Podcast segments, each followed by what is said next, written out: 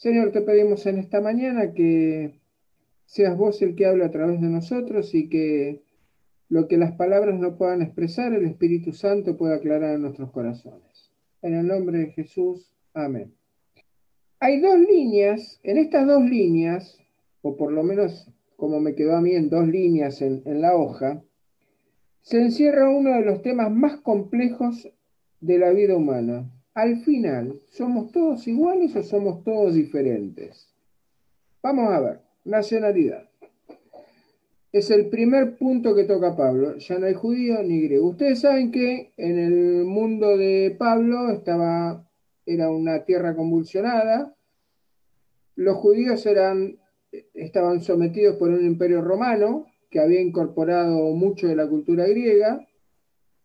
Y eh, de alguna manera los judíos ya tenían una discriminación. Eh, el judaísmo recibía al que venía a buscar a Jehová, pero no tenía una actitud exactamente lo que llamaríamos hoy evangelística. Básicamente el judío eran nosotros y esos. ¿Mm? Por eso Goim o Goy, la gente de la tierra, o sea, de alguna manera ellos hacían una discriminación negativa. Todo lo que no era judío eran ellos. Ellos no veían al resto de la humanidad como alguien a quien Jehová podía alcanzar en su amor. Entonces salta Pedro en Hechos 10 y patea el tablero, sin quererlo, porque cuando tiene que ir a, a lo de Cornelio, Dios lo prepara con un lienzo que baja del cielo, con toda clase de bestias, y le dice, mata y come. Y Pedro dice, yo no comí nunca nada inmundo, ¿por qué me pedís esto? Porque vos no podés llamar inmundo a lo que yo limpié. Y un rato después llegan los sirvientes de Cornelio, bueno, y ya conocemos la historia. Incluso Pablo eh, dice algo muy interesante. Los pasos de fe de Abraham fueron con la marca del pueblo judío o sin la marca. Ustedes saben que la marca del pueblo judío es la circuncisión. Bueno, los primeros pasos de Abraham fueron en fe.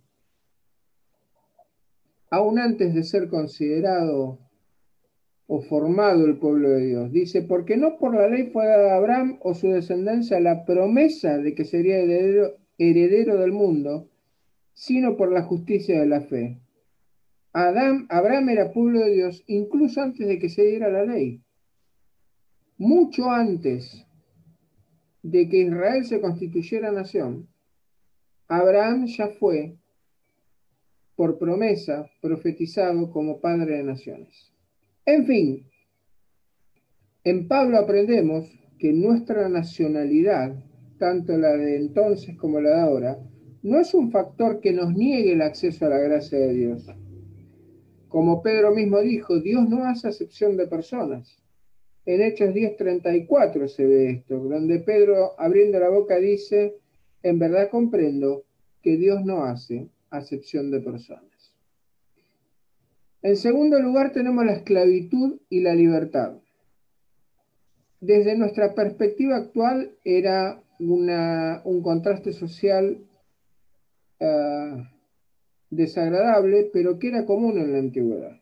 El esclavo era una cosa, era propiedad de un amo, no tenía decisión sobre su propia vida ni sus acciones. El amo lo usaba, lo administraba como si fuera un mueble más de la casa. Quizás cuidaban más los muebles. Así que si eras amo tenías un rol social, pero si eras esclavo tenías que dar gracias por poder seguir respirando, por tener un techo y por tener algo de comer.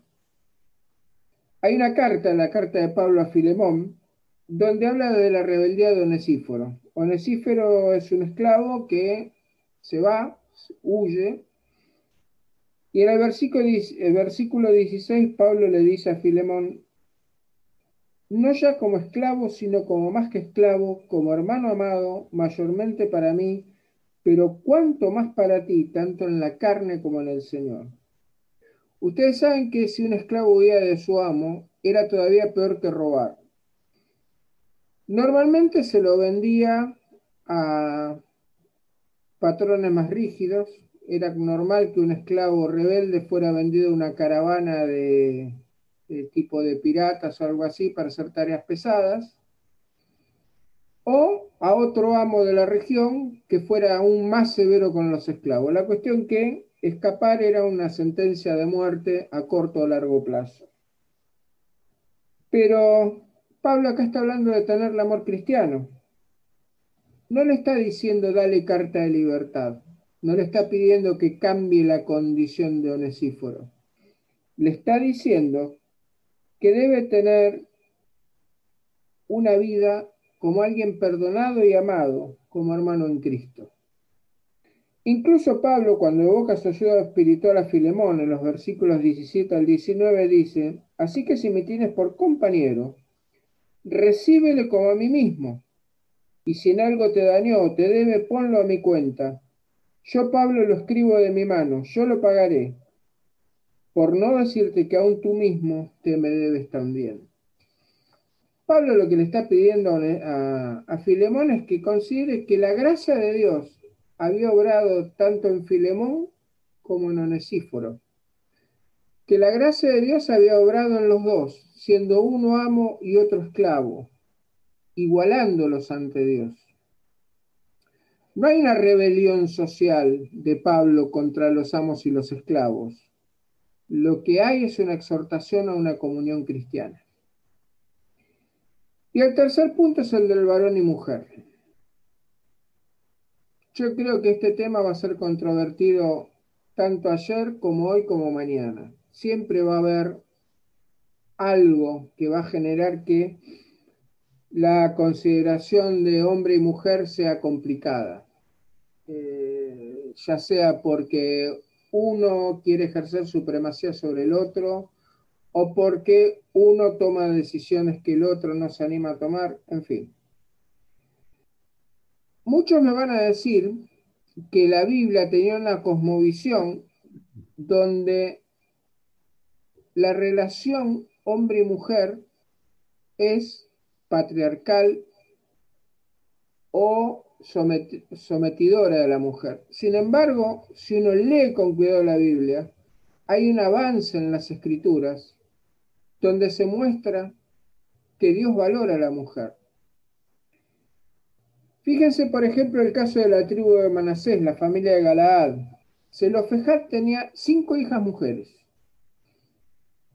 Ustedes saben que en el conteo de las familias, las hijas solteras venían nada más que antes de los esclavos. ¿Por qué? Porque cuando la hija soltera se casaba, pasaba a integrar la genealogía o la, eh, la, línea de herencia de la familia de su marido.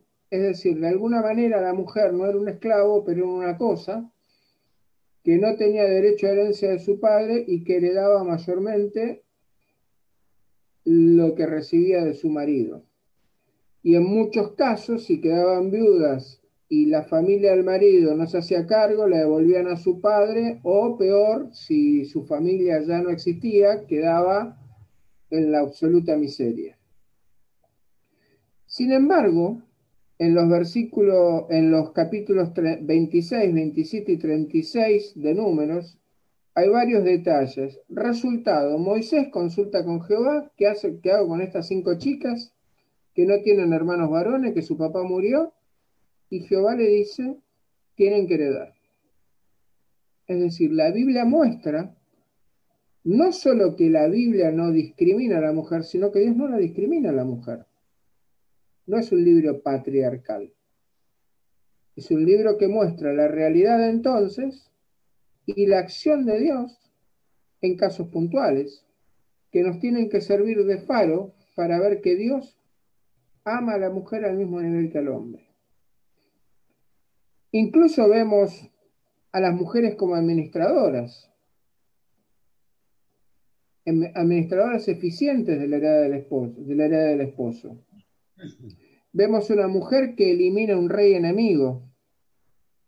Vemos una mujer que dirige un ejército victorioso como Débora, o Esther, que se casa con uno de los reyes más temibles de la época y sin embargo salva a su pueblo.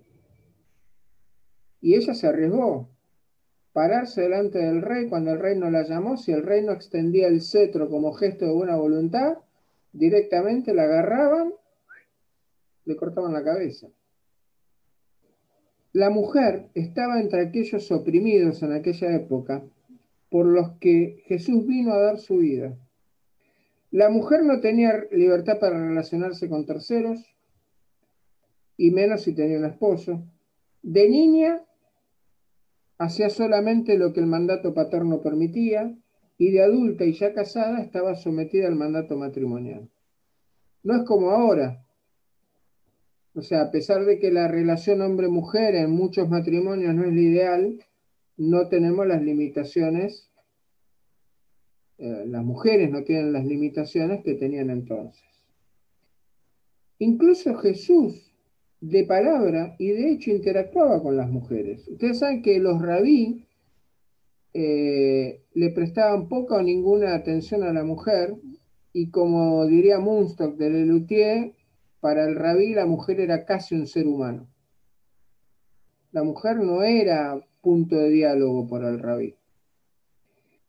Sin embargo, Jesús se relacionó no solo con las mujeres dirigiéndole la palabra, sino que admitía cualquier estrato social, cualquier forma de vida. Recordemos que habló con rameras, recordemos que habló con adúlteras, recordemos que habló con mujeres enfermas.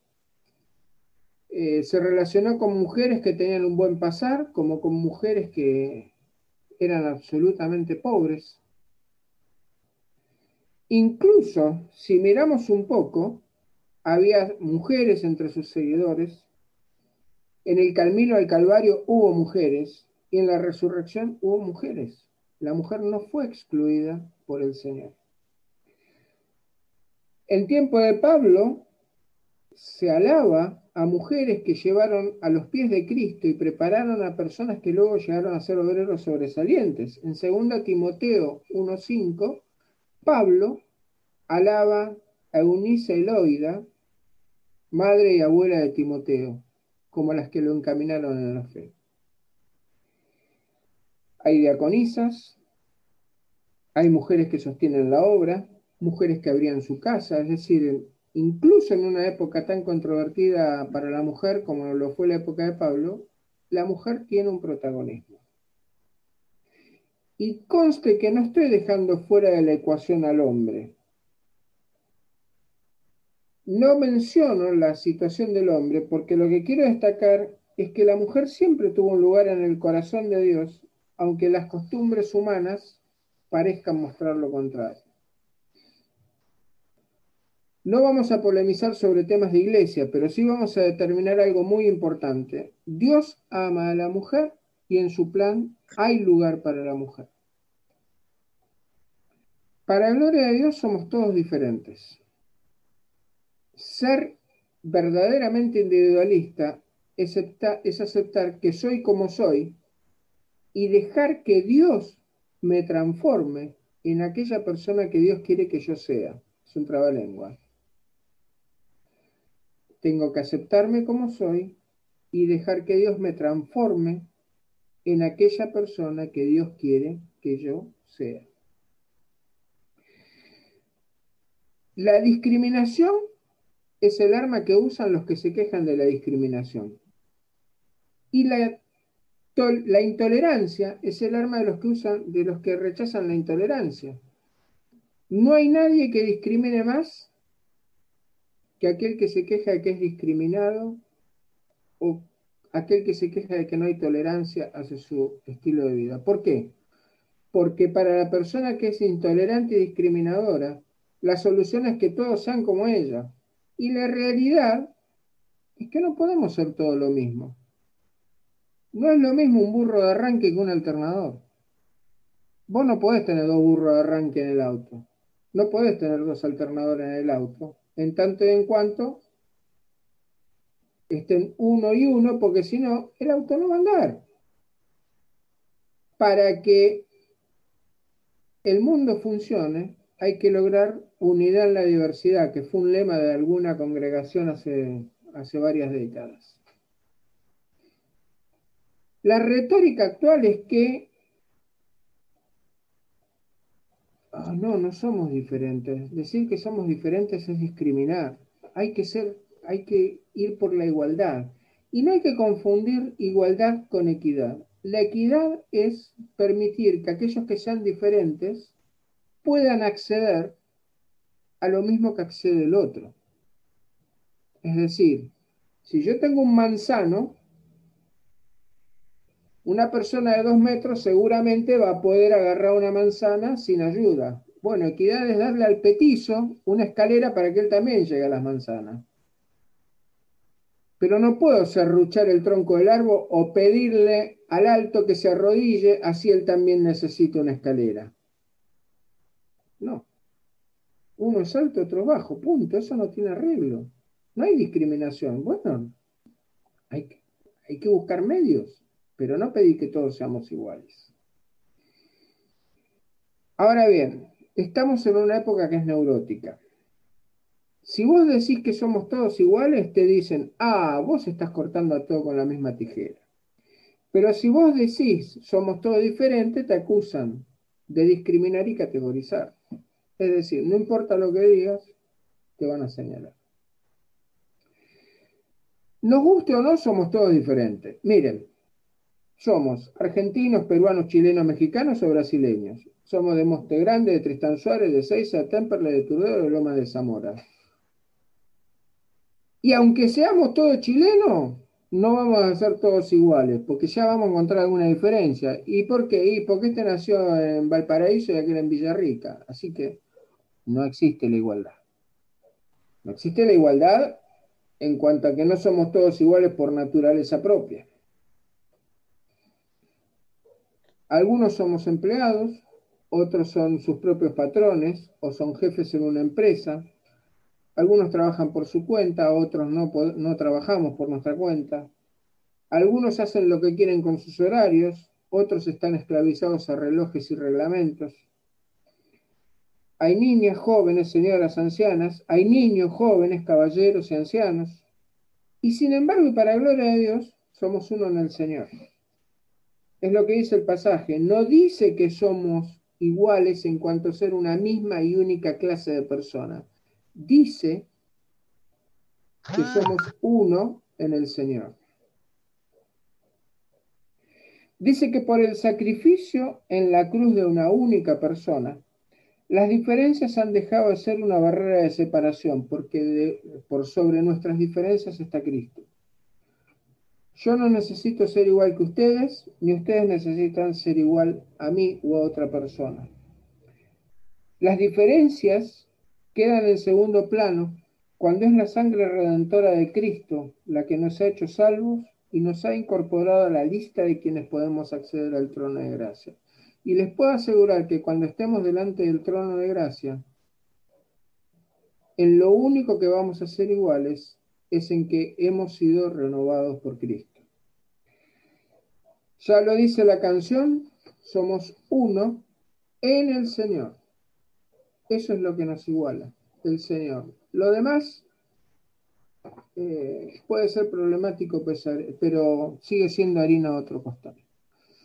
El Señor bendiga su palabra y que veamos en las diferencias un motivo para enriquecernos en la unidad que hay en Cristo. Bendiciones, hermanos.